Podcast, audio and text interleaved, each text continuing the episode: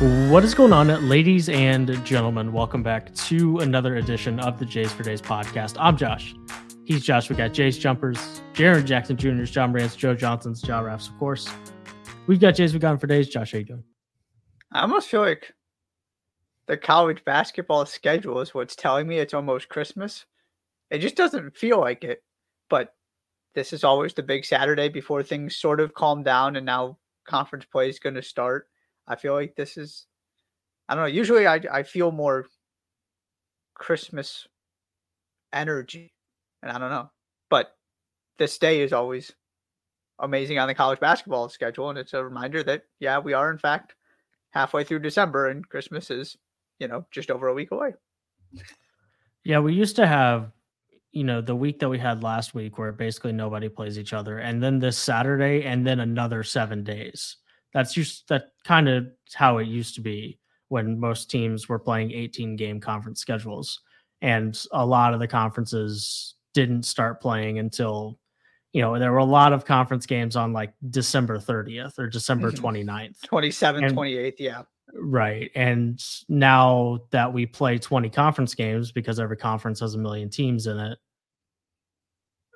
they have to start playing conference games you know, on December 20th before Christmas. You have to get one in if you still want to play conference championships in the first week of March and still want to have the national championship game in the first week of April. So it's uh it's there's not as much of a pause as there as there used to be, it feels like. I mean, that kind of two week stretch with one day in between really was like a, you know, Sunday of last week was solid Saturday, Sunday, and then there was four days, and then on Friday you had Gonzaga and UConn, and then of course what we'll talk about, you know, there and what happened on on Saturday. So it's a uh, it. You're right. It's also you also felt like you could take a breath after this kind of December 18th, mm. 19th Saturday that we have before before you know then you have Christmas and then you really get into it after Christmas. But uh, we are hours away at this point from from the beginning of conference play, pretty much across the board. Yeah, everybody's kind of taking Monday off to re rejuvenate, and then Tuesday we hit the ground running. Indeed, indeed, we got five games that we're going to talk about today. Just kind of bounce around, uh, mainly from a big Saturday in college hoops. But where we're going to start is in the Pacific North Northwest. The P in W, the Continental Tire Seattle tip off, sure. Uh, where number five UConn took on number 10 Gonzaga. The Huskies are now 10 and 1 on the season after a 76 63 win over Mark Few's Bulldogs. If I'm if I'm keeping count correctly, Josh, that is the second double digit win for the Huskies over the Gonzaga Bulldogs, over the Zags uh, in this calendar year. They met on March 25th in the NCAA tournament. That did not go well for Gonzaga. This one more competitive than that 82 54 game was back in March. But nonetheless, a UConn team that I think we all went into Friday thinking was better than UConn, uh, proving just that in Seattle on Friday night it would have been difficult for it to have gone worse. So, yeah, that NCAA tournament game is kind of a disaster. Indeed. but uh, yeah, that there's not too much to dive into here. The better team won. Donovan Clingan was really, really good. The mm. couple things for me on the Gonzaga side, when Graham Ike, Nolan Hickman are not playing well, they're going to have a hard time beating the best teams in the country. Yeah. Anton Watson, Ryan Nembhard had 35 points combined. So that's over half of your scoring. It's just not enough. They need everybody playing at a high level if they are going to. They're clearly very good. They're probably better than generally people expected. They're clearly the class of that conference because St. Mary's has fallen apart here. Maybe they get it together and make a run of the conference title. We'll see. But as of now, they're clearly above everybody else as they always are. But this yeah. is not a where does Gonzaga rank among the best teams in the country? This is a does Gonzaga even belong in that category? Which is not typically the case. It's kind of a strange spot. they've played two teams this year that they would normally be in the conversation with in Purdue and Connecticut, and they've looked like a team that's just not on the same level Right. times, Exactly. Yeah. which is fine. That's not the way, you know, very few programs, almost zero programs. And I think maybe we forgot about that with Gonzaga after the last, you know, five or so years. I mean, you could even go all the way back to 2017 with the Nigel Williams Goss team. This run for Gonzaga has been uniquely elite, even for a program like Gonzaga.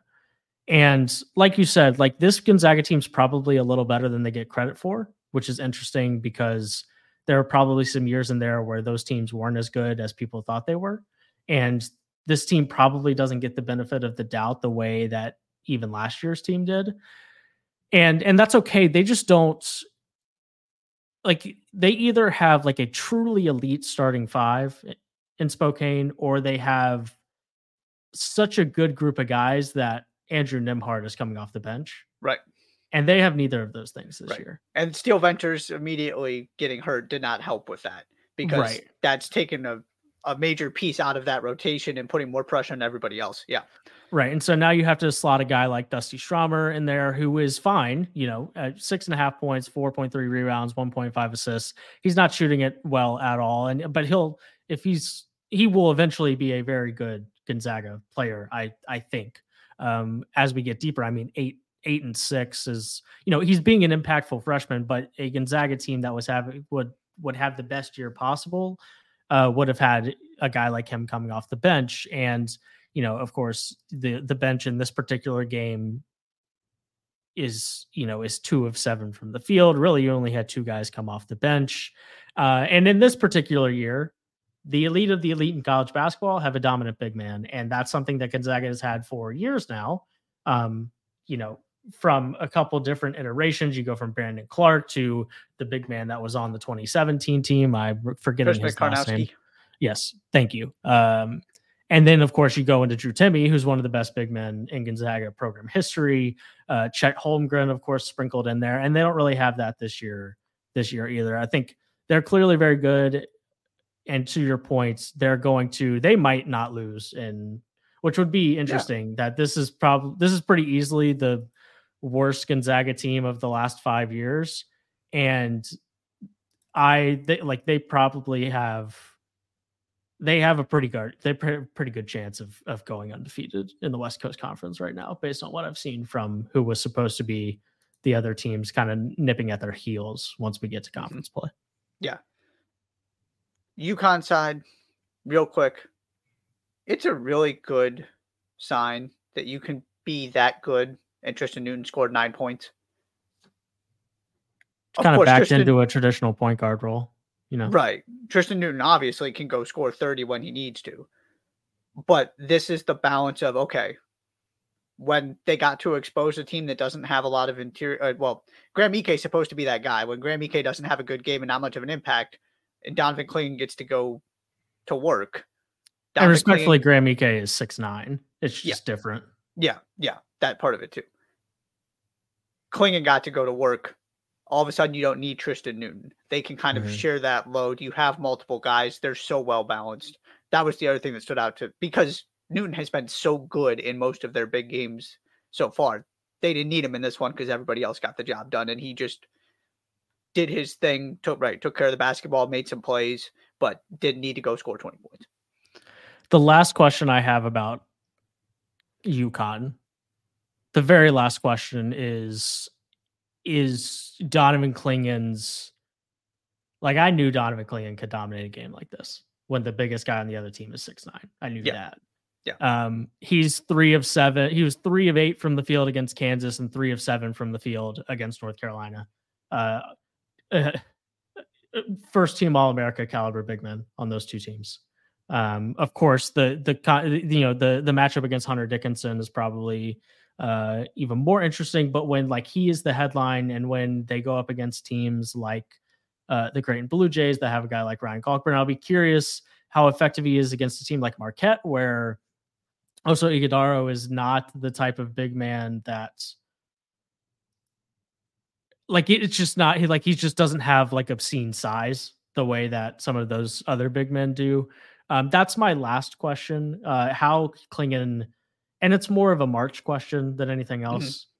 But like at some point, UConn's probably going to run into a team with an elite big man if they're going to go to the Final Four again, and it might they might need Clingan to just like be awesome against another awesome big. We haven't seen that yet. That's fine. Uh, Like I said, it's December seventeenth, and he was he had the warm, soft blanket of playing behind Adama Sanogo last year. So like this is a learning process, but um, that's my last like real thing that I can point to in terms of okay, what are the reasons why the Huskies can't go back to back this year? Yeah. Well, it's also a Big East question, I would argue, in terms of how do they stack up with Creighton and Marquette. Sure, but we also watched UConn struggle in Yeah. the Big East last year. I don't really care what they do in the Big East. Right. Right. Yeah. Right. Yeah. They looked they they literally forgot how to win a game for 3 weeks in the middle Yeah. of conference play and, And then, then- we're still clearly the best team in the country in March. Right. Yeah. I just do I do think that could be one of the things that ends up determining who wins the Big East regular season is whether Clingan can deliver in those games specifically against those two teams with two different matchup situations there as you were laying out. Yeah, I think you're I think you're right. Um Connecticut, they roll 10 and 1. The only loss is on the road at Kansas. Uh they beat Gonzaga 76 to 63 in Indianapolis. By the way, did you see that the last time that Purdue beat a number 1 team was like 30 years ago in Indianapolis against Arizona? I did. It was 2000, right? I think. How crazy is it that like saying almost 30 years ago when it was 2000 is like not like it's still a semi ridiculous thing to say, but like it's been 24 years. That's Right. that's that's a little alarming. Anyways, number three Purdue, number one Arizona, Gainbridge Fieldhouse, the Indy Classic. I mean, you can tell me that this was a better game than the potential Notre Dame versus Butler game that you would have gotten in the Crossroads Classic, whatever. But um, instead, you get this one. It was a 92 84 win for Purdue. Um, we'll get into this game specifically here in just a second, Josh. But here, uh, so he- here's what Purdue has done in this season where people are like not totally convinced by Right. Purdue and we're like, can what's wrong with Purdue? Can they win a national championship? What's going on? Um, here's what they've done since November 6th. Um, they beat Xavier 83 to 71. They beat Gonzaga 73 to 63. They beat Tennessee 71 to 67. They beat Marquette 78 to 75. Uh, they in very Big Ten on the road at Northwestern Fastern, lost to Northwestern. They beat uh, and now they've gone on a three game streak where they've beaten Iowa by 20, Alabama on a neutral in Toronto, and now Arizona 92 to 84. Um, according to KenPom, they are third in the country in strength of schedule. Um, they are 10 and 1. They are absolutely um, they are an absolutely elite college basketball team. And when you get the shooting from Fletcher Loyer and Braden Smith like you did yesterday, there is not, and I and I mean this with my whole heart. Yes. There's not a team in the country that can beat Purdue when those two guys play like that. Yeah, 100%. This is the flip side to the fact that they are always vulnerable if they don't shoot the three well and if they turn the ball over no matter who they're playing. This is what I've been saying from the beginning of what happens if they make their shots. Mm-hmm. It's not that Arizona played poorly. There are some things that I would have liked to see more of, and we'll get to that. But this game was just, and I know Arizona did kind of claw their way back into it, but it was basically over at halftime because Fletcher Loyer and Braden Smith, and specifically Fletcher Loyer, couldn't miss. I'm right there with you. They can just reach a level, and this is why I continue to believe in them, that nobody else can reach when they are playing well. And even their playing terrible nearly beat a borderline top 25 team on the road in Big Ten play. There's just no reason to freak out about that. It happens. Now, there's a different conversation about March, as we always keep saying, don't need to relive that here. But that was what I was thinking about. Well, I mean, they had three players score more than nine points. They scored Mhm. 92.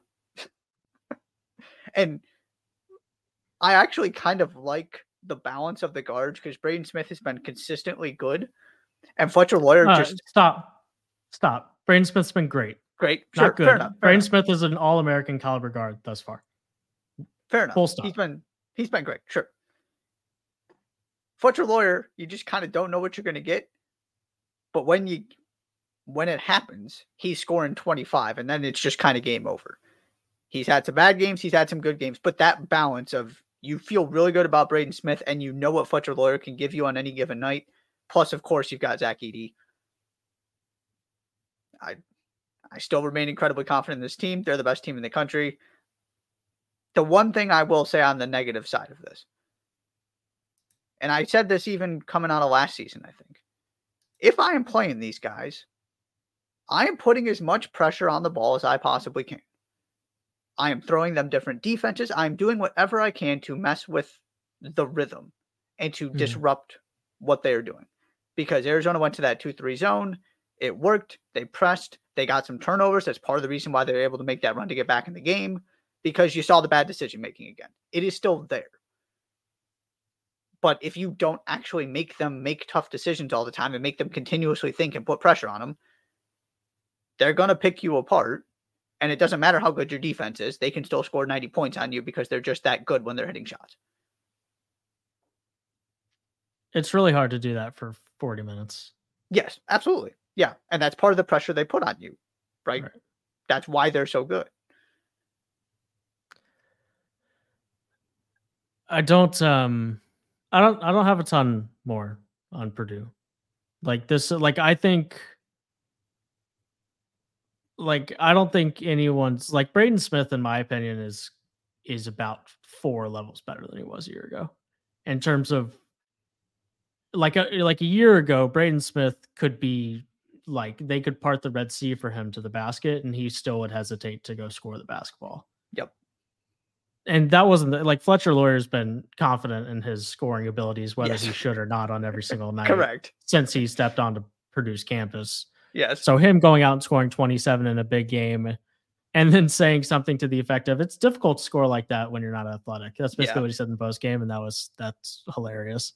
Um Braden Smith was not capable of putting 26 mm-hmm. up a year ago. And yep. he is this isn't the only time he's done it. I mean, he put up 26 against Arizona, he put up 27 against Alabama, and he's now scored in double figures in all but two of their games. One of them was a win against Tennessee, where Zach Edey and Fletcher Loyer combined. I was say that was the other Fletcher Loyer game. Yeah. Sorry, sorry, 50 combined for 50. Fletcher Loyer had 27, Zach Edey had 23. So they didn't really need him to do that in that game.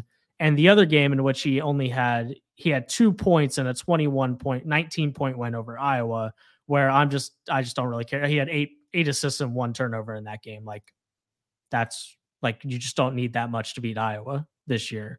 And the other four guys in the starting lineup were all in double figures in that particular game. So like I just don't I'm to the point with Braden Smith where I like I think he understands the context of his role with the ball in his hands. Of course, there are some decision making things that need to get better.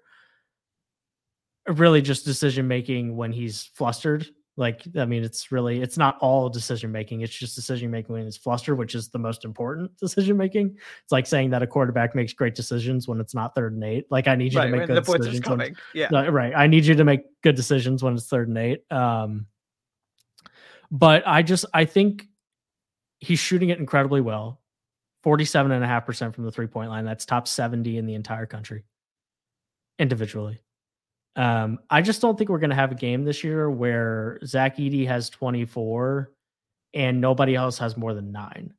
I, I think Braden, I think Braden Smith, whatever happened this offseason, whatever, however Matt Painter got to his head in a good way, that I think Braden Smith understands the context of what his role needs to be when it needs to be there this year, and and I think that's I think that's a good thing. Um, obviously, it's a good thing, but yeah, playing two teams with explosive offenses like like Alabama and Arizona do, and Braden Smith combining for 53 against those two uh, across those two games, that's um I think that's a real thing. And of course, a lot of these things we can't get the final answer to until March. But those are part those are some of the reasons that you can maybe believe that when they aren't shooting the ball especially well against some mid-major they should never lose to early in the tournament, that maybe they won't lose to him this year because clearly The issue is not the elite teams that they play. Mhm. They have no issues beating the best Right. teams that they play. They don't lose to elite teams in March, which is part of the frustrating part. They don't lose to those teams. The only team they've lost to in March that they should have lost to in the last five years won the national championship And, And they probably shouldn't have lost. and they should have beat them. yeah. So Yeah. that's clear. That's not the issue here. Um, the issue is making sure that they have systems in place to not lose a silly game that they shouldn't. And Braden Smith understanding when it's time for him to take some control and be really aggressive as a scorer off of a pick and roll. That's um that's one of those systems that can be in place. You're absolutely right that his his approach and his mindset is totally different. And it is I one of the haven't gone back and looked, but I want to see like how many more shots he's taken at this point Mhm. this year than last year. I haven't gone back and looked Yep. yet, but I'm sure it's significant. And Matt Painter's been very transparent about that. We need him to take more shots. Mhm. And that's what he's doing. Yeah. Yeah. It- it- It th- they're just a better team. They are a significantly better team than last season. I firmly believe that. I think you're right. And on the right. Arizona side, it's problematic with those guards when you don't win the guard battle. Sure. They're not going to lose it very many times, but No. they did on they did on Saturday. And it, it's not necessarily because the guards were bad. I mean, Caleb Love was Caleb Love has been really, really good this season, and he was really good in this game. Now the problem He also made a couple of the shots that he always takes down the stretch. There were a couple that I was like, "Yep, that's Caleb Love shot." Yep. Uh, several of them went in, but but yeah, he's been. I have no neg- I have no negative things to say about Caleb Love on this. the one on that struggled podcast. was Kylan Boswell. Yeah. And usually that's more than enough what they got because you had two guys combined for 53. Mhm. But the rest of your starting lineup had 29. You got two points off your bench. Again, that is not good enough to beat Purdue when Purdue's guards are playing that well right. because you don't really have an answer to Zach Edey. So that that was the other thing I wanted to point out that again, it's not like Arizona played poorly, but they had important players who didn't have great games, and you can't really say that about Purdue because their three most important players were all phenomenal. Yeah, and just real quick for Kylan Boswell, I mean that was really the first. Yeah. like like at some point everybody's gonna have one. you know what I mean? Like right. Oh, he's been against- sensational. like Yeah. at Duke, he was he might have been the best guard on the floor. Yeah. in a game that had Jeremy Roach, Caleb Love, Pelle Larsson, and I don't know who else was on who else was in that game. But like just those three guys, like Kylan Boswell was the best guard on the floor, um, and has been rock solid in all of of Arizona's other big games. Yeah, you're gonna have one at one point, but that's a good point that that you know the the the floor that comes with Oumar Ballo is really high. It's perhaps not, but it's not quite as high as it was last year when you also had Tubelis. Like the way that you could dominate a game on the interior, that's just again they have an elite backcourt. It's probably it's one of the best three in the country, if not the best.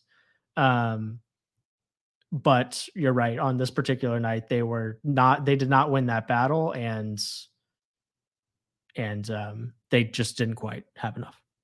It almost further validated to me though that they really are this good. There, I continue to be willing to move their ceiling up higher and higher. That I just didn't think they had the firepower to hang with the best teams in the country, and I'm being forced to admit that I was just wrong. Mhm. Now, because nobody's winning this game, they probably came as close as you could to winning this game. You're just not beating Purdue, and Purdue plays that well. It's that simple.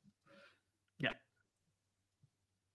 Purdue in Indy, 23 years removed from their last win over a number one team in the country, beats a number one team in the country, the same number one team in the country, 92 84. Death, taxes, and Matt Painter. All right, Josh. How, if I asked you to tell me if if I asked you to to go through the list of games from Saturday and asked you to pick a game that was going to be 24 points in the direction that you weren't expecting, how many time how many games would you go to before you got to Michigan State beating Baylor 88-64? Maybe that's not fair because that would probably like fit that criteria pretty Yeah, I was going to say specifically. but but maybe maybe the best way to do it to, to say it is this. If i said okay there's a game that's going to end 88 64 how many times would you have to guess before you got to michigan state beat baylor, baylor 88 right. 64 i saw seth davis say i'm not surprised by the the actual score. I'm surprised at where the teams ended up on the scoreboard. Yeah yeah yeah that was a good way to put it. Yeah, yeah. no i mean i would have picked I, I probably it would have been the second last one I picked after Kansas IU of the games we're going to talk about here. Hmm. Maybe, maybe I would have considered UConn Gonzaga. Maybe, yeah, maybe. that's fair. But well, that's would be happened. the only ones. Yeah. Well, that's what happened at Little Caesars Arena in Detroit, Michigan, on a neutral court, neutral-ish. Does, does KenPom have it semi-home? I wouldn't be surprised if it's a semi. I would hope game. so. Let's see. Let's find Michigan State.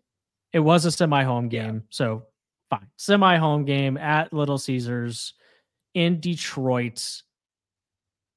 Tyson Walker had 25. The ghost of AJ Hoggard showed up with 14. Um, he had some some actual contributions from first year players. Uh, you shoot the three ball extremely well, eight of 12 from the three point line, 63% from the floor. And and and for the first time this season, it looks like the Michigan State team that was advertised before the year began. Uh, no matter how you spin it, a a a striking victory for the Spartans. It's amazing what happens when you make shots. I mean, they just haven't made shots out of Tyson outside of Tyson Walker all season, mm-hmm. and they made shots. And it was the the the obvious question coming out of this is right is everything fixed? Is this the turning point? Are they going to look like this the rest of the season? They're going to now become the team everybody thought they were supposed to be. Not quite there yet. Do it twice and then i'll consider having the conversation. Sure. Yeah I, i'm i'm with you there. I don't think we need to overreact to this but from a resume standpoint this was incredibly important because at some point you have to make up for the fact that you don't really have any wins of note because you've lost all. I mean, schedule's really good, but they lost all of them, and for the fact that you're 0 2 in Big Ten play. At some point, no matter how good your schedule is, you have to actually win games. KenPom KenPom has them projected to go 19 and 12 and finish 11 and 9 in the Big Ten right now. I would be surprised if it's if it ends up that bad. But if it does end up that bad, having a win against Baylor might be the difference between you not getting into the tournament and you getting into the tournament. Oh, I think if they get I think if they get to 18, 19 wins, they'll be fine because of the schedule. But I mean, if they lose this game and go 11 to 9 in Big 10 play, I wholeheartedly disagree. Right, right, right. I was talking after this game. Yeah. Yeah, that's the point. Yeah. That that was right. the point. Right, right, right, right. Yeah, that this is now the thing to build your your resume around, right? That it gives you a little bit of breathing room that okay, we just need to be in the 500 ballpark in Big Ten playing. At least we're going to give ourselves a chance heading into the tournament. Yeah, which is doable even at 0 and 2. And just to get some confidence and go, oh, we really can be this good. maybe we're maybe people weren't completely wrong about us. That part of it too. Yeah, I think the biggest takeaway from for me here is that it's in there somewhere. Yep. Cuz it didn't look like it was in there. Yep. Like it, it's one thing to start slow. You know, like Tennessee is 8 and 3 and at one point was 4 and 3, but not for a single second had did I debate whether or not it was in there. Right. I still think Tennessee, and after they finished, they left Maui four and three with losses to Purdue, Kansas, and North Carolina. I still thought that Tennessee had enough, like was capable of a Final Four run. Yeah, right. Nothing has changed. They just Nothing, lost some close games to really good teams. Yeah. Right. And then they, you know, they have a win over Illinois. They have a win over NC State. It's eight and three, top seven at KenPom. And like as they continue to look like a team that could go to the final four. Michigan State went from a team capable of going to the final four to a team that I was questioning whether or not they were capable of making the tournament, period. And I don't say this to say that now I think that Michigan State can go to the Final Four again. We'll have to we'll, we'll hold off on that one. But this is like there wasn't a performance in the vicinity in the like you would like we'd need to take a three hour drive from the second best performance of the year from Michigan State right. to get to this performance. So whether or not it sticks around, like if you told me that that this was the jumping off point, I'd be okay, sure. If you also told me that this was they caught lightning in a barrel one time and they're going to finish 19 and 12, I'd also like okay, sure. It could be either mm-hmm. one. Yeah. But but I like I wasn't sure that the ceiling that we had heard about for this this Michigan State team existed even kind of. Yep. And on Saturday we were shown that it it does indeed exist. It just it's a, just a matter of how many times over the next 3 months can we can we get anywhere close to that ceiling? Yeah. I don't know if I've ever seen Scott Drew that frustrated. Maybe you can count the number of occasions on one hand, at least recently in the past mm-hmm. decade or so. Mm-hmm. Jayden Nunn and RJ da- Ray J Davis, six turnovers apiece. We brought this up before. They defensively, they're not what they used to be, which means your offense has to be really good. Mm-hmm. They have the talent, obviously. There's a reason that they were undefeated in top what were they sixth in the AP poll? Uh, they were sixth in the AP yeah. poll. Yes. Yeah. There's a reason for that. But this is the vulnerability, and you don't have a way to fix it other than taking care of the basketball because you can't win games 68 64. Yeah. Right. They needed to be able to score in the 90 range to have a chance because Michigan State was shooting the lights out. Mm-hmm. And instead, they turn the ball over a bunch. They just continue to feed the momentum. They let Coen Cargo have a spectacular dunk in transition, and it just completely fell apart in the first half. That's that's my one hesitation with this team is, and this is just one of my things because we were talking about it with Purdue too. But at least Purdue has some other alternatives here. Baylor mm-hmm. is just very built around this offense at this point and built around the guards you can't have them turning the ball over six times a piece. Yeah, I had this was a thought that I had against Auburn actually. Yeah, I think that's when we talked about it. Mm-hmm. About about Ray J Dennis in particular. And then he went and he had like the best game of the season against Florida and but like Baylor's just kind of been beaten up on teams they're supposed to beat up on since that Auburn win. And and and Ray J Dennis, like you look back on that game, and that game looks like 15 points on six of 10 shooting, seven assists. Oh, sorry, no, two assists and seven turnovers. So, like, if you're just like glancing, that doesn't jump off the page. If you look a little bit deeper, he looked like overwhelmed in the first half of that game. That's and I and it's kind of not something that's needed to be to be talked about because like he just also he's made a college basketball living on on beating up on other mid-major guards.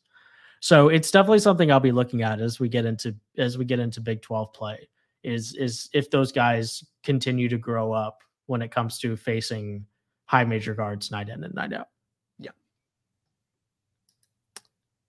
Last thing on Michigan State. Um part of the reason this is so frustrating is like Tyson Walker is so good that you just don't need anybody to be spectacular. Like you just right. don't. Like like AJ Hoggard, I made the joke about the ghost of AJ Hoggard showing up. Uh, when I, I that that's the tune of 14 points on 5 of 10 shooting. Like that's it's not like he went 9 of 12 from the field and was 5 of 6 from the three-point line. And like I like just anybody off the bench. Like that you got a lot of contribution off the bench, but like when I'm talking about, hey, how about freshman year Xavier Booker? Can you like impact the game in any way? I don't need you to have like 16 points and four blocks and eight rebounds.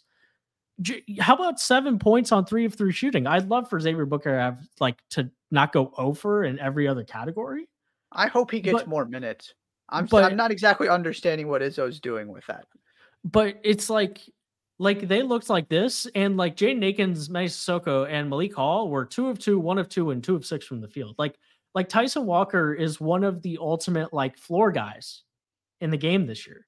He's yep. going to be there every single night. He had 25, 5 and 4, 9 of 16 shooting, 4 of 4 from the three point line. You get one or two guys on the bench to like give you somewhere between 8 and 11.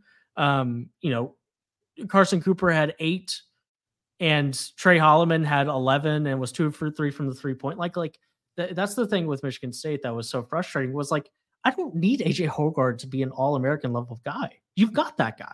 I just need guys to be consistent to make your open shots and for like the collectively just enough to like lift Tyson Walker enough because he's going to show up and he's going to show up in big games. He's done it every like literally the entire time he's been in East Lansing. And he did it again against Baylor. He just needs like we just need the rest of the guys to be solid.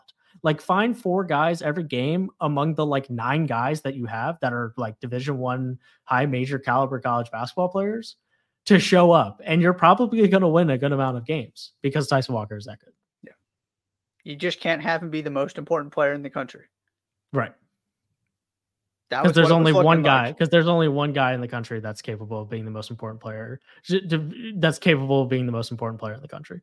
Yeah. And even that guy's team looks fresh is frustrating when the yep. rest of his teammates don't look good. Yep.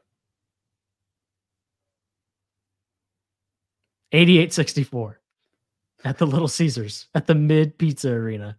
Um, moving on. Kentucky 87-83 over North Carolina. The freshman Kentucky experience continues. In case you're not keeping count, the Kentucky Wildcats are 8 and 2. They have wins over Miami of Florida in a 22 point fashion. They have a win over North Carolina on a neutral. They almost beat Kansas on a neutral. And they also have a loss to UNC Wilmington. And they also needed overtime to beat St. Joseph's. The the freshman experience continues on Saturday. It was awesome. 87 83 at the CBS Sports Classic shout out. Um, you had four guys in double figures. All four of them are freshmen, uh, 87, 83. Uh, and Calipari's Wildcats uh, continue to be uh, must see television in, in 2023. I'm sold. He's sold, ladies and gentlemen. I'm all He's in sold. on this team.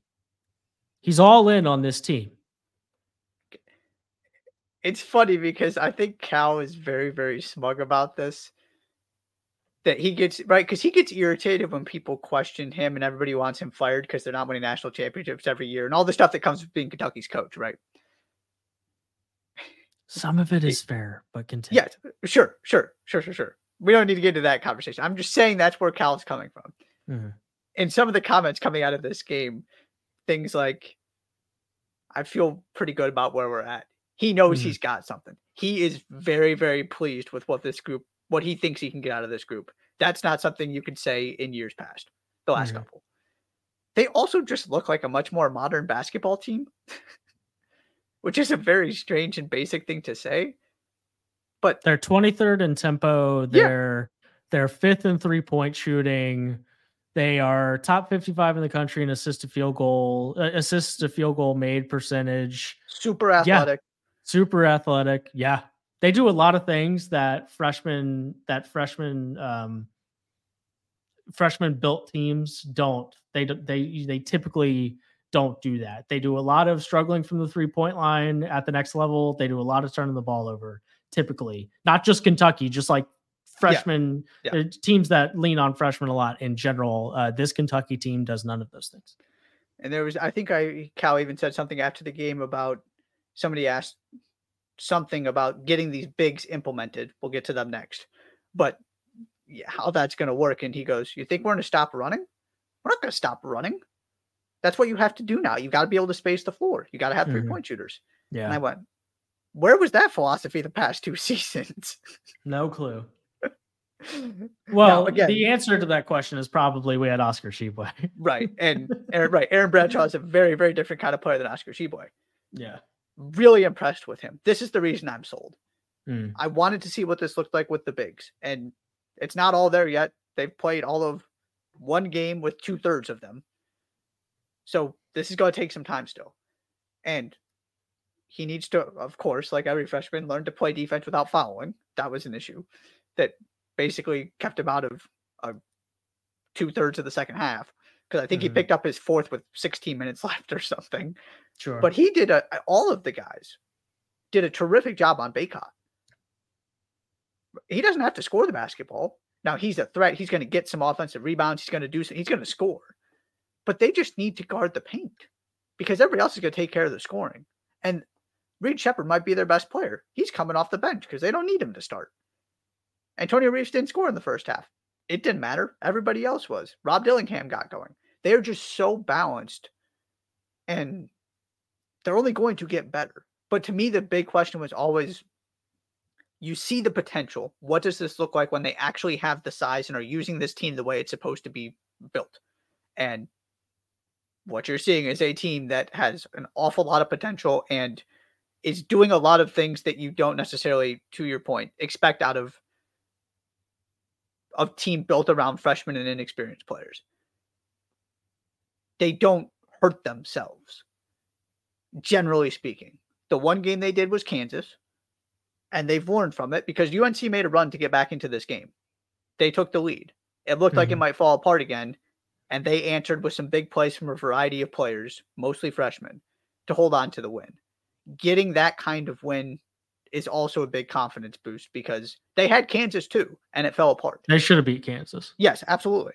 Yeah, and that's the kind. That's why you play those games in November and December so that you get those experiences and you can learn from them come March. And that's exactly what you're seeing here is the evolution of this team. If if if Armando Bacot only takes four shots in 31 minutes again, Hubert Davis should be fired. See ya. Goodbye.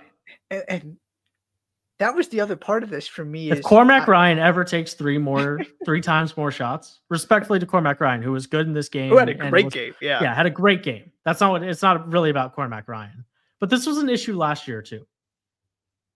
Like, like the the, it is like one of the more physically dominant players in the entire country against a freshman against Aaron Bradshaw and Tre Mitchell like Bubba Cunningham should fire Hubert Davis. I don't actually mean that, but like, like it, the answer is like right in front of you. Like, I don't. No, no. To be fair, and this is where I was going back and forth from this watching the game too. Is Bacot was touching the ball more than his shots and field goal attempts suggest. He drew a bunch of fouls too. Yeah, but he right. shot four free throws, so that can only be so true. Like that, he shot four free throws. He forced two fouls, essentially. Well, it was it was a lot of Brad. I mean, specifically Bradshaw's fourth foul. It was just fighting for position, and Bacot beat him, and so he had to foul. It was those kind of things where it was just an inbound. It wasn't him even necessarily having the basketball, but he was a more of a focal point, I would argue, than those field goals suggest. I still generally agree with your point that he needs to be more of a factor because they, yeah, they're that was the thing that stood out to me is, oh yeah, I mean the guards were phenomenal, and it still didn't really matter because Kentucky just won the interior battle, and that's not something that can happen. That should happen when you have Armando Bacot in there. To be like semi fair, Bacot's been pretty average this year. He hasn't been very good. He was three of nine against Arkansas. He was four of ten against Villanova. He was four of twelve against UConn. Like he hasn't been awesome. Um, so I I'm not really serious about any of those things that I just said in terms of like moving to like a movement to fire mm-hmm. Hubert Davis. I'm not actually serious, but it just like like I I I just don't really believe that if RJ Davis and Cormac Ryan had gone like had each gone 4 of 18 and 4 of 12 that it would have looked any different. Like I think it just they just got lucky that both of those guys had awesome games at the same time. Like if they just have like n- more normal games, I guess that's a relatively normal game for RJ Davis. But if yeah, Cormac Ryan, RJ Davis has been doing that pretty consistently here. But if yeah. like if Cormac Ryan is just like six of twelve, then this game looks even like this game isn't particularly close. So I don't know. I don't really know how to feel about North Carolina a month and a half in, into the season. Um, they have like they like have three good players every night in some combination, and it never feels like everybody else like the rest of them are like I think it's like it's just that like they seem to have three good players every night, and sometimes it's three different players, but some of that like you know they were eight of twenty four from the three point line, and that was with R.J. Davis and Cormac Ryan going seven of sixteen. So that everybody else was one of eight, and like RJ Davis, like there are like three other guys on this team that was supposed to knock down three pointers, mm-hmm. and that doesn't really seem to be happening. Paxson Paxson Wojcik is like the definition of I am unsure about anybody going from the mid major to the high major level. Yep. Like he's the he's the poster child this year. Um, so we'll see. Like I mean, of course they're they're ninth in the country this year, which is impressive. It's hard to be ninth in the country when you didn't start top ten and you're, you know, you've got three losses on December 17th and you were top 10 in the AP. It's impressive. Good stuff. Good stuff.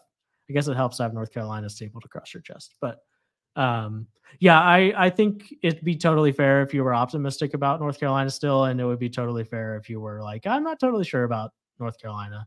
I think it would be, I would think it's fair to be on either side of the aisle with the Tar Heels right now. Yeah, it's weird because it clearly fits much better than last season and the mm-hmm. chemistry is clearly much better than last season. Mm-hmm. But what does that actually mean? I think that's fair.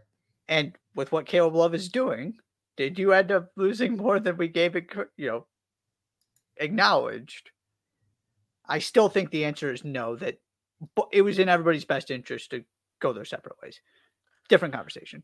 But what does it mean for North Carolina? I think that's really ultimately the question that we still never really knew the answer to. What does it mean for North Carolina to be good this season? Hmm. Relative to what? Are you expecting them to be a top 10 team? Maybe they are. I would probably lean on the side of they're not. But this is also a team that missed the tournament last season. Mm-hmm. They've played a tough schedule and they're doing just fine. They're a top. They're easily a top twenty-five team. Does that mean good?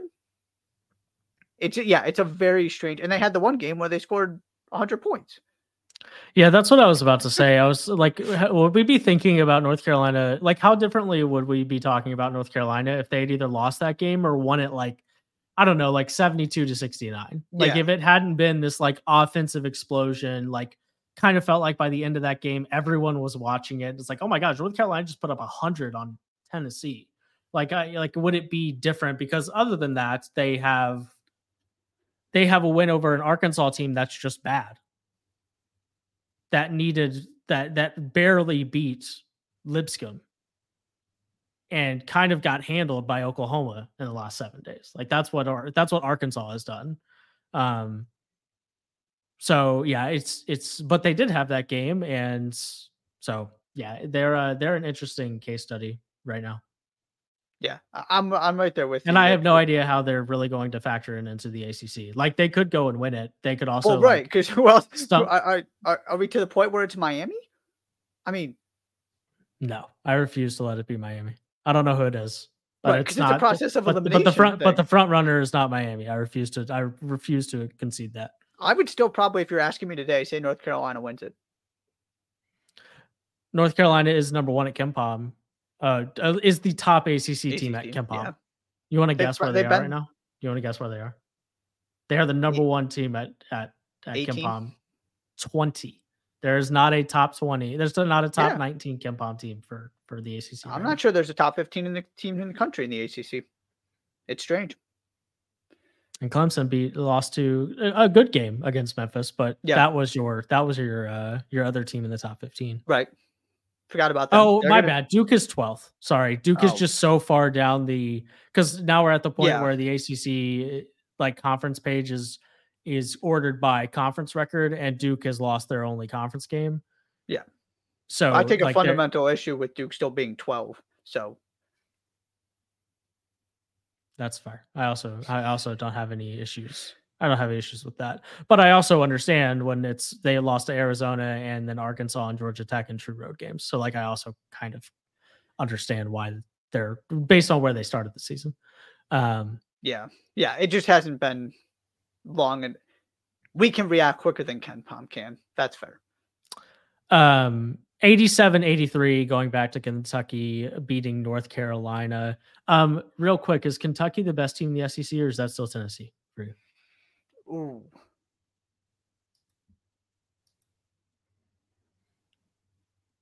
Right now, I'll still say Tennessee. I think it's getting I think it's much closer on December 17th than we thought it was going to be. And it wouldn't have been it wouldn't have been Kentucky I would have picked to be challenging Tennessee for that mm. throne if yeah. I were to pick before the season started. I would still take Tennessee just because I still think that, yeah, all of the things we've talked about about Tennessee and Dalton Knecht. Um, I still, I still think Tennessee's the better team. Uh, but Kentucky is quickly approaching. The more consistent team as well. That would ultimately be the tiebreaker for me. It's on a game to game basis. I have more trust in Tennessee, assuming Dalton Knecht stays healthy. If the NCAA tournament started today, oh. no, still you, Tennessee. Still Tennessee. Okay. Although, if I'm putting, those might be two of the five teams I'm most confident in right now.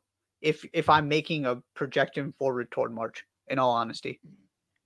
I don't think that's I don't think that's a crazy thing to say. Definitely two of the top. If you said pick 10 teams, definitely both are in there for me. It's a pretty good point. Pretty good point. Uh, okay, last but not least, Kansas 75, Indiana 71. Uh, a game that IU led by eight after 20 minutes. Listen, Josh, you know how I feel about Indiana.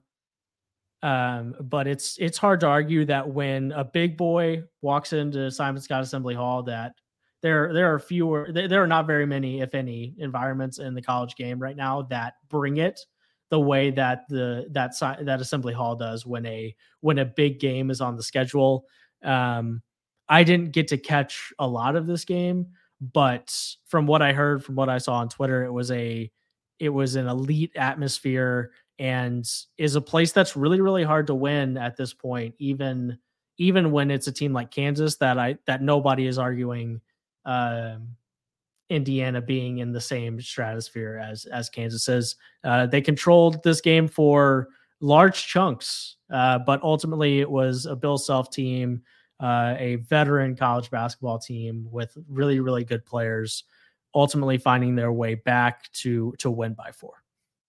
Well, yeah, I went for a run, and so as I was coming back, I checked the score, and it was early in the second half, and Indiana was still, I think, up double digits.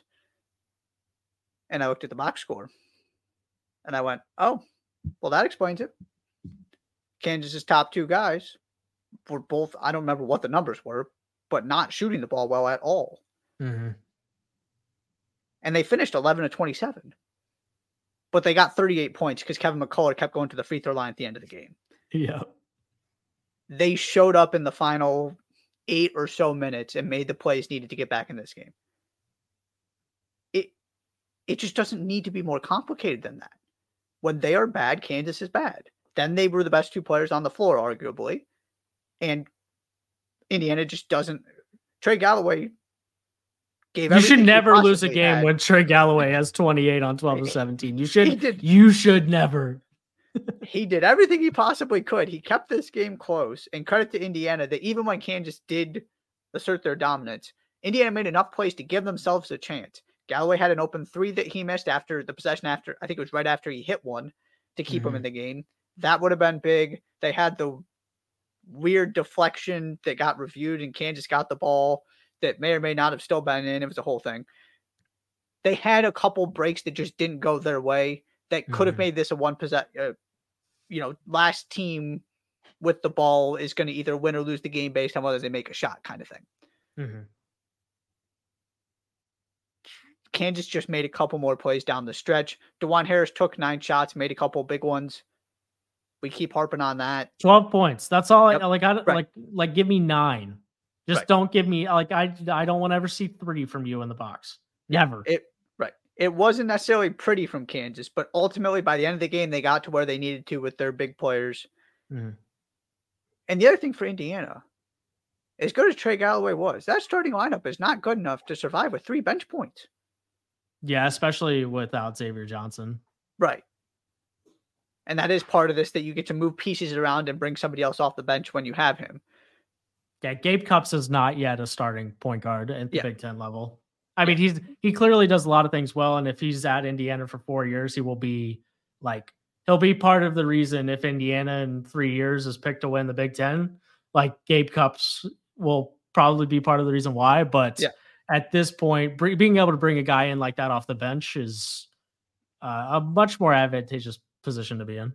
You you just it, it's not like this is an elite starting five that you can definitely ride with without any help.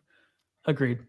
And that's right with Trey Galloway having the best game of his probably his basketball career, at least his college career.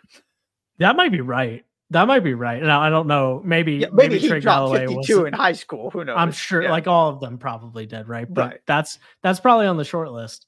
Um, yeah, I think the same thing remains true with Kansas. Like you're gonna get you, you like McCullar, Dickinson, and and Adams are going to like they're gonna get there however they need to get there. Like if it means getting 21 points on 16 free throw attempts, like McCullar's probably going to get to somewhere between 17 and 21 points. Like he's just going to make it happen. Um, and it feels like you can de- depend on KJ Adams to get you somewhere between 10 and 15 pretty much every night. Um, it's like somebody else has to, if it's Dajuan Harris, awesome. Like on this particular game, it was Dajuan Harris, and they got pretty much nothing from anybody else but it just needs you need one more guy to to be there every night and it can rotate i mean i'd love for it to be Dajuan harris every mm. night but it just it, in the scoring department it's just not going to be um Dajuan Harris, Marco Jackson, you know, Johnny Furphy has had some some nice games off the bench. It just needs to be somebody outside of those three guys because yeah, I mean, like like I said, Assembly Hall is absolutely the sixth man kind of thing here. It's hard to win there in Bloomington. But on the on the flip side of that same coin, you probably shouldn't need to stress as much as you did to beat Indiana. They're just not it's just not that good of a basketball team and they're missing the guy that they can put the ball in his hands and trust that he's going to make a good decision than Xavier Johnson. And um, that's probably part of why that Indiana ended up not winning this game. It's because they didn't have that guy to be able to put the ball in his gut and say, you know, get four yards for us over and over again. Um, but, but yeah, interesting game. Interesting game. Mm-hmm. Anything else on this game? Anything else you saw on Saturday, men's or women's? You got anything else? Just big day overall for the Big Ten on the men's side. We've talked about most of the games, but also Ohio State beats UCLA. Purdue gets the statement win. Michigan State shows up. Indiana has a good performance that comes up a little bit short, but they were controlling most of that game. Mm-hmm. Just in, again, you don't have that many opportunities left to solidify your conference. So for the Big Ten to have this kind of day on such a big day for the sport, that to me ultimately is the winner. It's just the Big Ten as a whole. And then you also mentioned that I wanted to mention that Memphis knocked off Clemson. So you've got a couple undefeated teams that took a stumble. Houston almost lost, but found a way to survive the fighting Wade Taylor the fourths. mm-hmm. Yeah, both of those things were things I was going to to mention. That Memphis adding Nae'Qwan Tomlin is is like that they haven't yet, but that's one of the more interest as we turn the page to 2024 that's one of the more interesting stories in the sport because Tennessee, I mean Memphis, excuse me, is clearly talented, um, clearly um, a top 25 caliber team and you know Tomlin is the type of guy that you know it maybe it will just like throw a wrinkle in there that makes them stumble maybe it turns them into the final form of themselves like we'll see but it is Memphis has done enough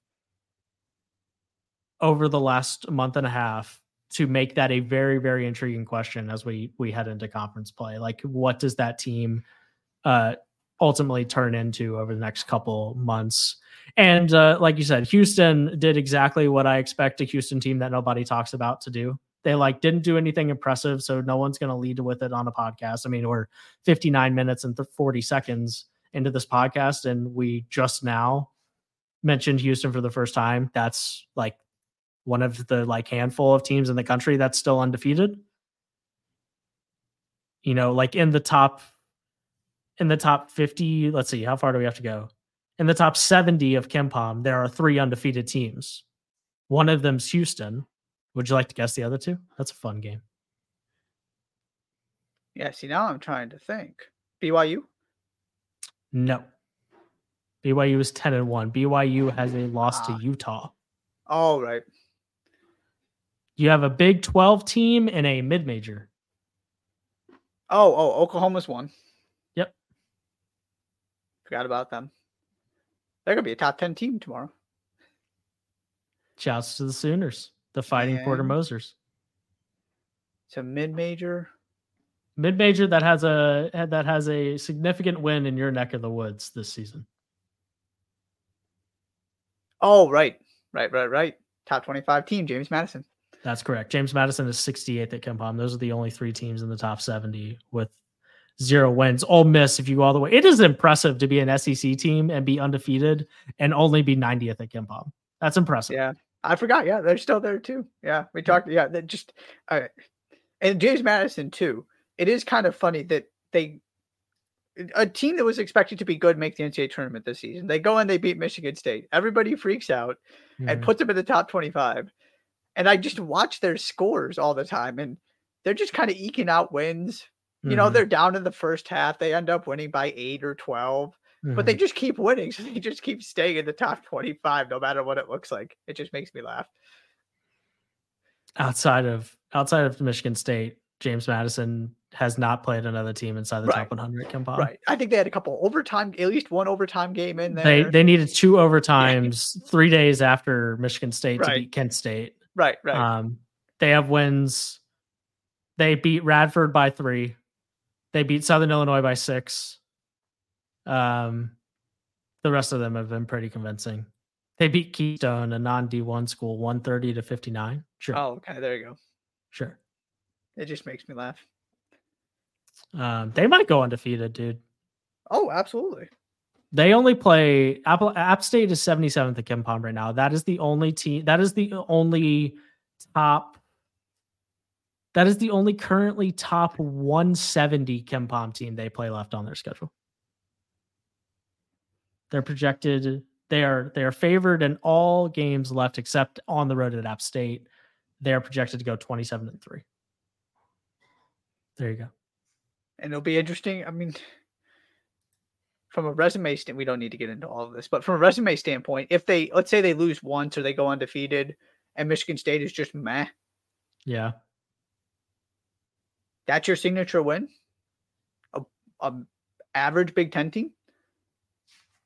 That's yeah. very that's very different than you. That's been in the, the top twenty five all year. Because if they only lose once, they'll be in the top twenty five all year. Right, right. That's very different than you went into the building of the preseason number four team. Yeah. That was supposed to be the second best team in the Big Ten and beat them and didn't lose to anybody. Yeah. There's a lot of optic stuff that's very interesting depending on how the season plays out for both of those teams in terms of how the committee views James Madison. Because you like you could have a week where you're where like some teams right in front of you lose and you just kind of keep on rolling and you end up like 13th in the country. Right. Right and yeah, there's very much, or there's very, there could very easily be a world where a top 25 team, literally all season, like maybe they stumble late in the year, and then if they don't win their conference tournament, like that's a top 25 team that doesn't have a, uh, an, an at large resume. You're just gonna have to hope that right if you win 32 games, that it's gonna, and one of them right. was at the Breslin Center, that it's gonna be enough. Right, but it's not a foregone conclusion that it right. would be. It's interesting. Right. All right, anything else? That's all I got. That's all I got as well. We are on the doorstep, ladies and gentlemen, of conference play. I believe Tuesday is kind of the official, the official everyone starts playing conference games day. Um, yeah, it'll be cool. There's a couple of interesting. Well, James Madison is going to get a test against one and eleven Coppin State, so put that one on the schedule. But Virginia is at Memphis. That's another good. That's another interesting game for the Tigers. Uh, Marquette on the road at Providence. Those are your top 25 games on Tuesday. Anyways, it will be uh, it'll be interesting. We'll get into conference play, back to some weekly under eight podcast stuff we'll have a grand old time, and we'll uh, we'll see you very soon. Please subscribe to both Js for Days and the Under Eight. Same podcast feed, same YouTube channel, all under the same umbrella.